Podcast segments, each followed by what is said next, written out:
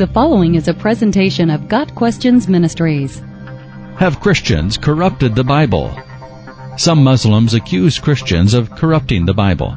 While this charge would explain the differences between the Quran and the Bible, the allegation has no credible evidence. The Quran praises the Bible, and scholars verify the Bible's authenticity. The Bible is commended in the Quran. Islam cannot teach that the Bible was corrupted before or during Muhammad's life because the Quran commends the Bible.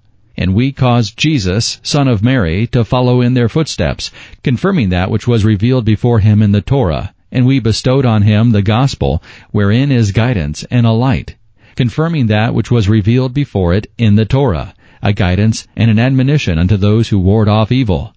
Surah 5:46. The Bible is verified by scholars. Since the Bible could not have been changed before or during Muhammad's time, the only other possible time for corruption was after his death. But scholarly evidence proves that up to the 21st century, nothing of doctrinal significance differs in the Hebrew and Greek texts of the Bible. Aside from grammar and spelling variation, the Bible today is essentially the same Bible that Muhammad praised.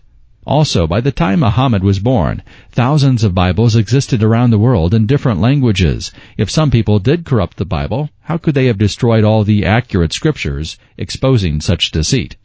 In recent years, manuscripts of scripture dating back to the 3rd century BC have been discovered and verify the accuracy of the Bible we have today.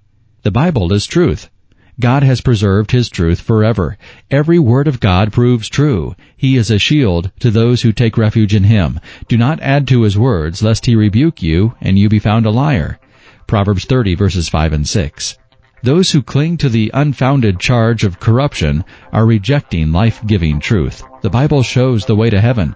Find out what God prescribes as the only way to escape hell and reach heaven. Got Questions Ministry seeks to glorify the Lord Jesus Christ by providing biblical answers to today's questions. Online at GotQuestions.org.